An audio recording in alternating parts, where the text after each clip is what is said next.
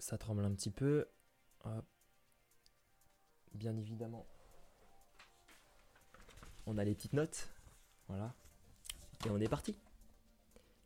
À la manière de mes compères, j'aimerais lever un verre à tous ces grands joueurs, ces immenses entraîneurs, à tous ces frénétiques supporters, à tous ces gamins allant au stade grâce à l'engouement de leur père, à tous ces journalistes passionnés, ces jardiniers verdoyants, sans oublier ces stadiers de marbre face à d'innombrables volcans, à tous ces amoureux du football qui ont forgé l'histoire de la Première Ligue et qui continuent de l'écrire aujourd'hui.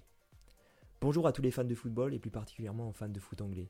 La Première Ligue déchaîne les passions depuis tant de décennies et de générations qu'elle en est devenue le plus grand des championnats de football européens voire même du monde. Étant moi-même un grand fan de foot et suivant régulièrement les matchs de Première Ligue, je vous propose de faire un focus sur ce championnat grandiose.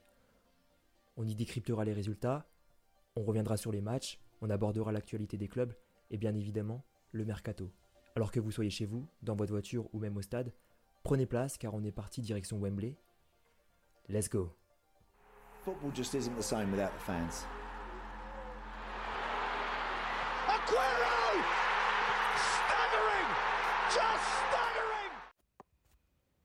Salut à tous et bienvenue dans ce quatrième épisode de PL Express ou PL Express, c'est comme vous voulez. Deux points avant de commencer ce podcast. Le premier, c'est que, comme vous pouvez l'entendre, la qualité audio est un petit peu saccadée, un petit peu euh, moins qualitative que lors des épisodes précédents. Pourquoi? Tout simplement parce que pour ce quatrième épisode, je n'utilise pas le micro que j'avais utilisé pour les trois précédents. Et c'est tout simplement à cause du deuxième point, dont je vais évoquer les faits tout de suite. Euh, je dis ça comme si c'était grave, alors que pas du tout. Tout simplement, j'ai déménagé euh, il y a 10 jours de ça, lorsque l'épisode devait sortir. Et euh, je n'ai pas déménagé en France, mais j'ai quitté la France pour m'installer dans un autre pays. donc, tout simplement, ce n'était pas, pas possible pour moi d'enregistrer le podcast entre le départ, l'installation, l'adaptation, faire les courses, aller euh, on va dire, euh, m'adapter à cette nouvelle culture, à ce nouveau pays. Et donc, j'ai oublié de prendre le micro dans mes valises. Bon, en, réalité, je ne l'ai pas oublié, c'est juste que il passait pas dans ma valise, euh, sinon elle allait trop lourde, donc j'ai dû faire un sacrifice sur ça. Mais je me suis dit que j'arriverais à m'adapter avec des écouteurs ou tout simplement m'enregistrant directement avec mon téléphone. C'est ce que je fais actuellement, j'espère que la qualité ne sera pas non plus trop ignoble. Bref, tout simplement, l'idée de ce quatrième épisode aujourd'hui, c'est de faire un recap des trois derniers matchs de Première Ligue, euh, c'est-à-dire la journée 4, 5 et 6, que je n'ai pas débriefé, parce que l'objectif de ce podcast, comme vous l'aurez compris, c'est de faire une journée, un épisode. C'est-à-dire qu'au final, pour cette saison de Piel Express, je voulais faire tout simplement 38 euh, épisodes qui correspondaient euh, à la longueur du championnat anglais et d'autres championnats européens, donc 38 journées. Bref, Malheureusement, comme vous le savez tous, il n'y a pas eu de match ce week-end. Euh, ils ont tous été reportés, malheureusement, euh, à cause du fait que la reine Elisabeth II nous a quittés cette semaine. Et bien évidemment, nous avons une pensée pour elle, pour sa famille et pour tous les habitants du Royaume-Uni. C'est pourquoi, dans cet épisode, nous allons revenir sur les résultats des trois derniers matchs euh, antérieurs à ce week-end pour les équipes du Big Six. trois matchs qui se sont joués en l'espace d'une semaine et euh, c'est pour ça que j'ai pas euh, pu euh, non plus faire un épisode pour chaque journée parce que préparer un épisode ça me prend pas mal de temps, temps d'écrire mes notes, de faire des analyses tactiques, de revenir sur les matchs. c'est un peu, on va dire, chronophage. Donc tout simplement on va essayer de faire ça bien aujourd'hui, de condenser tout ça et de revenir aussi sur le mercado qui s'est terminé il y a quelques jours de cela parce qu'il y a eu pas mal de mouvements dans les dernières heures, les, dernières, les derniers jours. Euh, de ce mercato euh, outre-Manche. Et donc on est parti pour ce quatrième épisode de PL Express intitulé United We Stand. Alors comme vous pouvez l'entendre, ce titre est tiré d'un slogan euh, qui a pour but dans cet épisode de rendre hommage d'une part au peuple britannique qui devra affronter dans les semaines, les mois qui arrivent des obstacles, des difficultés liées à un changement historique, un changement culturel, un changement inhabituel. Et j'aimerais vraiment leur rendre hommage parce que les, en fait, tout est lié aussi au contexte économique, au contexte social, au contexte historique. Donc, le fait de lier, de mélanger tous ces facteurs, ça va pas être évident pour eux. Et bien évidemment, j'espère que vous aussi, vous leur envoyez toute la force euh, pour qu'ils surmontent cette épreuve tous ensemble. Et on a une pensée pour eux, bien évidemment. La deuxième raison pour, pour laquelle j'ai choisi ce titre, United Stand, c'est parce que lors des précédents épisodes, nous avons rendu hommage, façon de parler, à des équipes, à des équipes telles que Arsenal et Manchester City qui avaient effectué tous deux un départ canon pour ce championnat. C'est aussi le cas de Manchester United depuis quelques jours. Alors, souvenez-vous, c'était très mal parti puisque lors de la deuxième journée, s'était incliné 4-0 à Brentford et s'était retrouvé tout simplement dernier du championnat d'Angleterre. Sauf que, entre-temps, il y a eu des victoires. Il y a eu beaucoup de victoires, et vous l'avez sûrement suivi si vous êtes fan de foot et fan de Manchester United, en plus, en enfin, plus particulièrement. Ils ont battu le rival de toujours dans le derby d'Angleterre, Liverpool 2 buts à 1. Euh, on s'était laissé sur ça, je crois, lors du, précédent euh, épisode. Et depuis, ils sont sur une série de victoires assez impressionnantes puisque le, Red Devil, les Red Devil, le démon s'est réveillé, le démon s'est embrasé, il est de feu et de braise. Et lors des deux journées suivantes, les hommes d'Eric Ten Hag se, sont imposés deux fois sur la plus petite démarche 1-0. D'abord face aux Saints de Southampton grâce à un but de Bruno Fernandes, puis trois jours plus tard euh, au King Power Stadium face à une équipe très en difficulté, on va pas se mentir, de Leicester, toujours 1-0 sur un but en solitaire de Jadon Sancho. Donc de quoi reprendre espoir avant de recevoir euh, le leader à domicile, encore invaincu, j'ai nommé Arsenal, et euh, vous le savez très bien, on en a parlé lors des trois précédents épisodes. Euh, les hommes de Eric Ten Hag, donc qui étaient revenus au bout de cinq journées à seulement un petit point des Gunners après leurs trois victoires consécutives. Des victoires acquises pourtant sans jamais dominer l'adversaire, puisque on le rappelle, 17 tirs subis à 11 contre les Saints, 46% de possession seulement face aux Foxes et face à Liverpool, on est sur du 17 tirs subis à 13 et 71% de possession subie à 29. C'est tout simplement énorme, mais comme vous le savez, dominer dans le foot n'est pas gagné.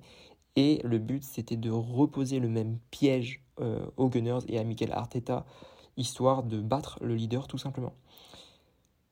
Et chose qu'on n'a pas souligné jusqu'à maintenant, c'est que avant d'affronter le leader Arsenal, il y avait des motifs d'espoir. Il y en avait deux, notamment le premier, c'est que les trois victoires acquises face aux Saints, aux Foxes et aux Reds ont été, euh, on va dire, glanées lorsque le capitaine Harry Maguire, ne débutait pas la rencontre et était laissé sur le banc pour mettre en place une charnière euh, centrale Varane, Lisandro Martinez bien plus efficace. Et c'est exactement ce qui s'est passé euh, lors du match face à Arsenal, puisqu'on ne change pas une équipe qui gagne. La charnière euh, Raphaël Varane, Lisandro Martinez était encore une fois plus titulaire pour défier le génialissime K2-3-1 des Gunners.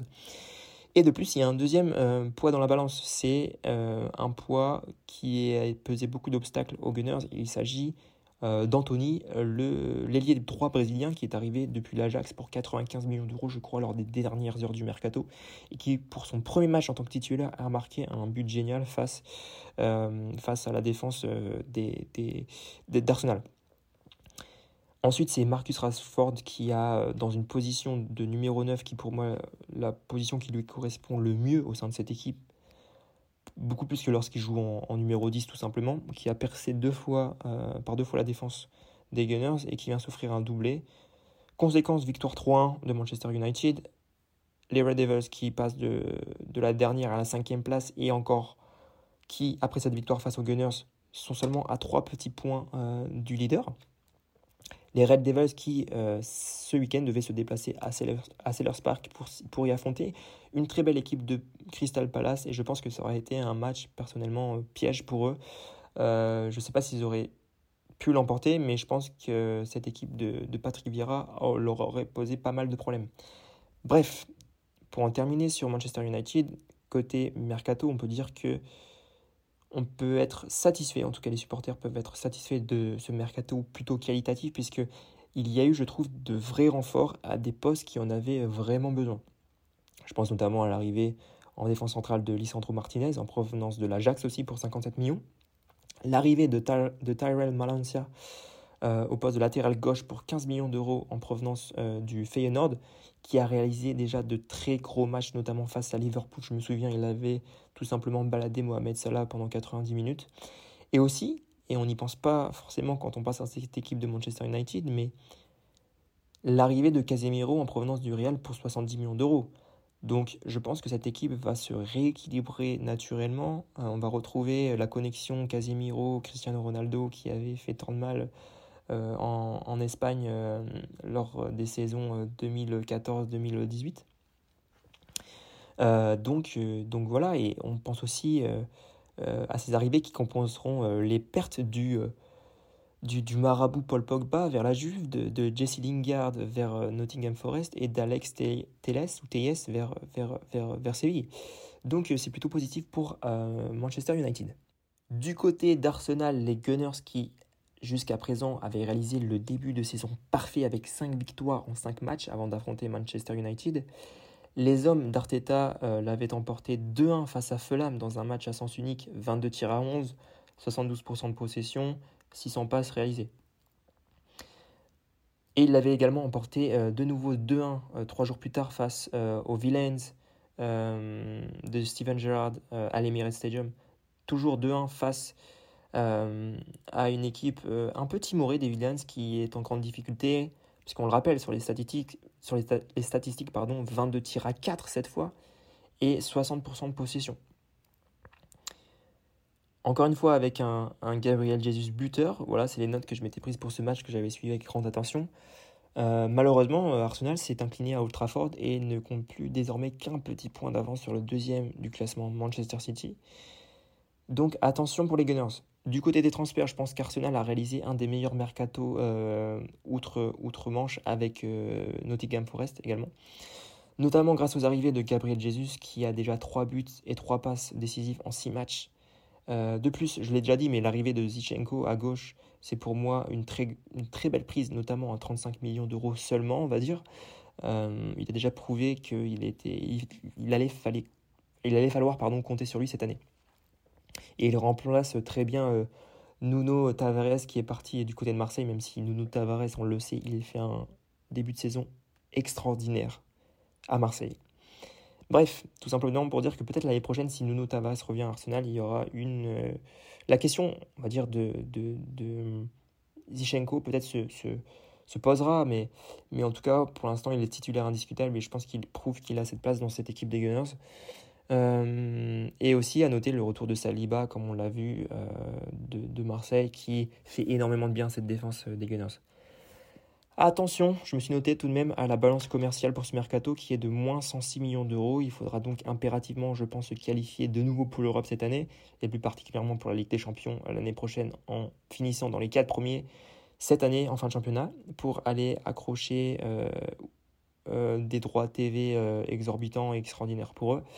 Ou alors, je pense qu'il faudra également cette saison aller chercher un dernier carré de Ligue Europa pour engendrer encore une fois des revenus lié aux 3 TV. Euh, je pense que cette Ligue Europa va être intéressante à suivre avec Manchester euh, United, euh, avec, avec, avec Arsenal. Et je pense qu'on peut avoir une très belle finale entre les deux équipes. Pourquoi pas? Ça, ça fera une, une édition de, de, la, de la Ligue des Champions 2000, 2008, la demi-finale. Ensuite, nous avons parlé du leader, parlons du dauphin, puisque Manchester City, qui était si bien parti avant de se faire piéger par les Magpies avec un match nul 3 partout, les joueurs de Pep Guardiola se sont bien repris lors des deux journées suivantes, d'abord en s'imposant face à une très prometteuse équipe de Crystal Palace, 4 buts à 2, avec notamment un triplé du cyborg Erling Haaland. Voilà, on ne le présente plus. C'était un match à sens unique, 18 tirs à 2, 75% de possession, 770 passes à 265 et 6 corners à 1. C'est quand même euh, assez monstrueux. Bref, quelle est belle cette équipe des Sky Blues euh, quand elle évolue en 4-2-3-1 avec Kevin De Bruyne en soutien de Haaland en numéro 10, Phil Foden qui, dynamite tout sur son côté gauche et qui est euh, soutenu par un magnifique Joao Cancelo qui je trouve fait un très très beau début de championnat qui est partout, il court partout, il est très bon dans ses tâches défensives et il se projette rapidement en transition offensive donc vraiment un joueur complet et qui prend très souvent le couloir, qui vient dédoubler. Et aussi Phil Foden qui est euh, soutenu par Rodri, qui je pense que dans cette position est, vraiment remarquable. Je l'avais critiqué, euh, je crois, lors du, du, premier ou deuxième épisode du podcast, mais mea culpa, puisque c'est vrai qu'en se replaçant d'un numéro, d'un rôle de milieu offensif à milieu défensif, mais dans un, plus dans un poste de 6, il est beaucoup plus fort que dans un poste de numéro 10. Euh, voilà, donc ensuite City s'est imposé lors enfin, trois jours après face à, Nottingham Forest avec, je crois, un nouveau triplé de Haaland, une victoire 6-0. Il en est à 10 matchs, à 6 matchs de Première Ligue et déjà à 10 buts. Donc je ne sais pas si vous vous rendez compte, mais il est le seul joueur à avoir un ratio positif en Première Ligue avec un ratio de 1,6 buts par match. C'est tout simplement monstrueux ou cyborgesque, si on pourrait inventer un adjectif, je ne sais pas, peut-être il existe. Je ne saurais trouver le bon adjectif pour décrire euh, ses performances, mais l'attaquant norvégien, pardon, euh, on le rappelle, était très, très critiqué. Wow, la vache Hugo Ekitike, il était très critiqué, en tout cas vivement, euh, avant le début de cette saison, notamment parce qu'on disait qu'il ne dépasserait pas les 20 buts en, en PL cette saison, qu'il mettrait du temps à s'adapter. Il en est déjà à la moitié en 6 petits matchs seulement. Il reste encore 32 journées. À ce rythme, il pourrait inscrire 63 buts sur une saison et battre le recours, le recours, oui bien sûr, le record euh, d'Andrew Cole et de Alan euh, Shearer euh, qui avait inscrit, je crois, 34 buts lors des saisons 93, 94, 94, 95. donc imaginons que même s'il ne marque qu'un but tous les deux matchs jusqu'à la fin de saison, il sera un total de 26 buts au total. Et donc, ça le propulserait au rang de septième meilleur buteur de l'histoire de la Première Ligue sur une saison. Donc, euh, c'est tout simplement monstrueux. Je pense qu'il va battre ce record de 34 buts, personnellement. À voir, mais euh, pour moi, c'est le pari que je prends. Malheureusement pour les hommes de Guardiola, lors du match suivant face à Aston Villa, ils n'ont pu mieux faire qu'un match nul, un but partout, euh, ce qui leur assure quand même la deuxième place ex aequo avec les Spurs. Donc les Citizens qui, du côté euh, mercato, ont réalisé un bon mercato en termes de balance commerciale, puisque grâce aux ventes de Sterling à Chelsea pour 56 millions, de Gabriel Jesus et de Zinchenko à Arsenal pour 52 et 35 millions respectivement, ils se retrouvent avec un bénéfice net de 20 millions d'euros, ce qui leur a permis notamment de, recruter Haaland pour 60 millions, je crois, de mémoire. Et passons justement au troisième du classement général, Tottenham, récent tombeur de l'OM en Champions League, qui lors des trois derniers matchs de Première League se sont imposés par deux fois. Premièrement à Nottingham 2-0 et ensuite face à Fulham 2-1 grâce notamment à trois buts du leader de cette attaque, j'ai nommé Harry Kane. Cependant, les Spurs n'ont pu mieux faire qu'un match nul au stade olympique de Londres face aux Hammers, ce qui leur coûte euh, la première place au détriment de l'ennemi toujours Arsenal. Cette équipe des Spurs qui est très intéressante, notamment dans ce 3-4-2-1 avec un trio offensif Richarlison, Son et Kane. Euh, les Spurs qui devaient justement se rendre en terre mancunienne ce week-end pour y affronter City. Euh, le match sera donc reporté. Nous allons passer à présent à une équipe qui a du mal dans ce début de saison, une équipe qui est capable de coups d'éclat à domicile, mais souvent en grande difficulté à l'extérieur, que ce soit en championnat ou en Coupe d'Europe, bien évidemment, nous allons parler de Liverpool. Les hommes de Jürgen Klopp qui ont co-réalisé il y a deux semaines le meilleur score de l'histoire de la Première Ligue en s'imposant 9-0. Oui, j'ai bien dit 9-0 face à Bournemouth, dans un très grand match euh, où euh, le très grand Roberto Firmino avait réalisé une prestation exceptionnelle Roberto Firmino que j'avais critiqué vivement dans l'épisode précédent, donc mea culpa Roberto. Tu as été exceptionnel avec ton doublé et ton triplé de passes décisives. Donc tu as grandement contribué à cette victoire euh, historique qui restera gravée dans les, dans les annales de la Première Ligue. Mea culpa Roberto. Ensuite, toujours à Anfield, les Reds l'avaient emporté in extremis face aux Magpies avec une victoire au bout du bout du bout 90 plus 8, Fabio Carvalho qui vient crucifier le gardien euh, de Newcastle pour offrir une précieuse victoire euh, aux hommes de Jurgen Klopp. Puis, quelques jours plus tard, les joueurs de la Mersey n'ont pu mieux faire qu'un triste match nul 0 à 0 face à une valeureuse équipe d'Everton dans un derby qui s'annonçait euh, bouillant face aux autres joueurs de la Mersey, puisque les deux stades se trouvent seulement à 900 mètres l'un de l'autre. Mais les Luis Diaz, les Darwin Nunez, les Mo Salah n'ont pas su dynamiter cette équipe des Toffees. Un match nul ressenti donc comme une victoire pour les supporters euh, d'Everton.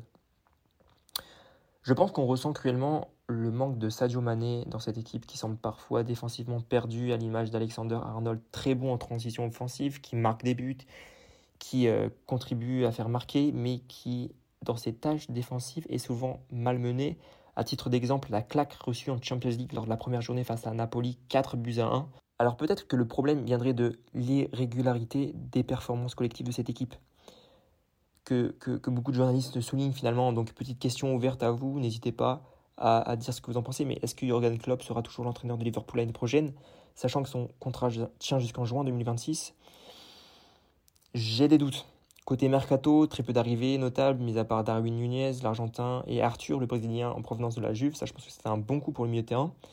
Liverpool qui aura droit à un gros test euh, la semaine prochaine puisque les Reds se déplaceront à Stamford Bridge pour y affronter une autre équipe en grande difficulté. Et parlons-en justement des Blues de Chelsea qui, après avoir débuté un championnat en Dancy, se devaient de réagir. Alors ça a été chose faite lors des trois dernières journées avec une victoire face aux Foxes dans la douleur 2 buts à 1 et un doublé de Raheem Sterling qui, sur ce match, nous avait sorti une prestation de grande qualité à domicile à Stamford Bridge et qui vient inscrire pardon, son premier doublé pour les Blues. Mais qu'est-ce que ça avait été dur, ce match, pour Chelsea Puisqu'on le rappelle, 7 tirs au but subis à 17 pour Chelsea face à une très belle équipe de Leicester qui pourtant euh, ne fait que de s'incliner depuis le début de cette saison. Une autre victoire acquise dans un derby londonien face aux Hammers et une victoire 2-1 dans un match plutôt moyen parce que les deux équipes euh, avait fait preuve de beaucoup de nervosité et de fautes. Six cartons, six cartons jaunes, euh, notamment dans ce match. Euh, un Kai Havertz qui vient donner la victoire à deux minutes du terme pour offrir trois points précieux à Thomas Turel.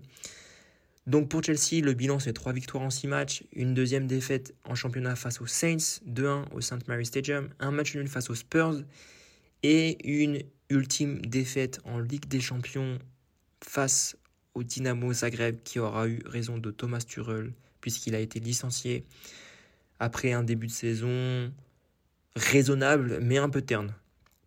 Et donc c'est Graham Potter, l'entraîneur de Brighton et auteur d'un début de saison exceptionnel qui a été choisi pour devenir le nouvel entraîneur des Blues. Chelsea qui pourtant avait réalisé un énorme mercato en investissant euh, massivement sur des joueurs tels que Sterling pour 56 millions en provenance de City, Wesley Fofana, le crack français en provenance de Leicester justement pour 80 millions, Khalidou Koulibaly en défense pour 38 millions en provenance de Naples, ou encore Marc Cucurella, euh, le piston gauche, euh, pour, je crois, 65 millions d'euros, qui avait été un des meilleurs défenseurs de Première Ligue lors de l'exercice précédent. Donc voilà, Normalement, il devrait y avoir une espèce de cohérence défensive dans cette équipe de Chelsea qui prend quand même pas mal de buts et euh, ça aura valu la place de Thomas Tuchel. Donc voilà pour euh, Chelsea. Et justement, pour rebondir sur Chelsea et sur Graham Potter, parlons de son ancienne équipe, puisque les Seagulls de Brighton, équipe surprise de ce début championnat, qui à l'heure où j'enregistre cet épisode sont quatrième avec 13 points à seulement deux petits points du leader Arsenal, un point des grosses écuries que sont City et Tottenham. Le bilan pour Brighton, c'est trois victoires, une défaite, un match nul lors des cinq derniers matchs de championnat. C'est très solide pour une équipe de ce calibre qui, on le rappelle, avait fini 9e lors de l'exercice précédent à seulement 5 points de la première place et 16e il y a deux ans. Ils ont justement réalisé un énorme mercato en termes de balance commerciale puisqu'ils sont excédentaires de, je crois, plus de 60 millions d'euros en ayant vendu des joueurs comme Kukurela à Chelsea pour 66 millions d'euros, Yves Bissouma à Tottenham pour 29 millions, ou encore le fameux Neil Mopé pour 12 millions d'euros à Everton. Les anciens joueurs de Graham Potter donc qui ont brillé lors des journées précédentes de championnat en l'emportant notamment 5-2 face à Leicester et 1-0 face à Leeds. A noter une défaite 2-1 cruelle face à Fulham dans un match très spectaculaire puisque tous s'est joué en l'espace de 10 minutes.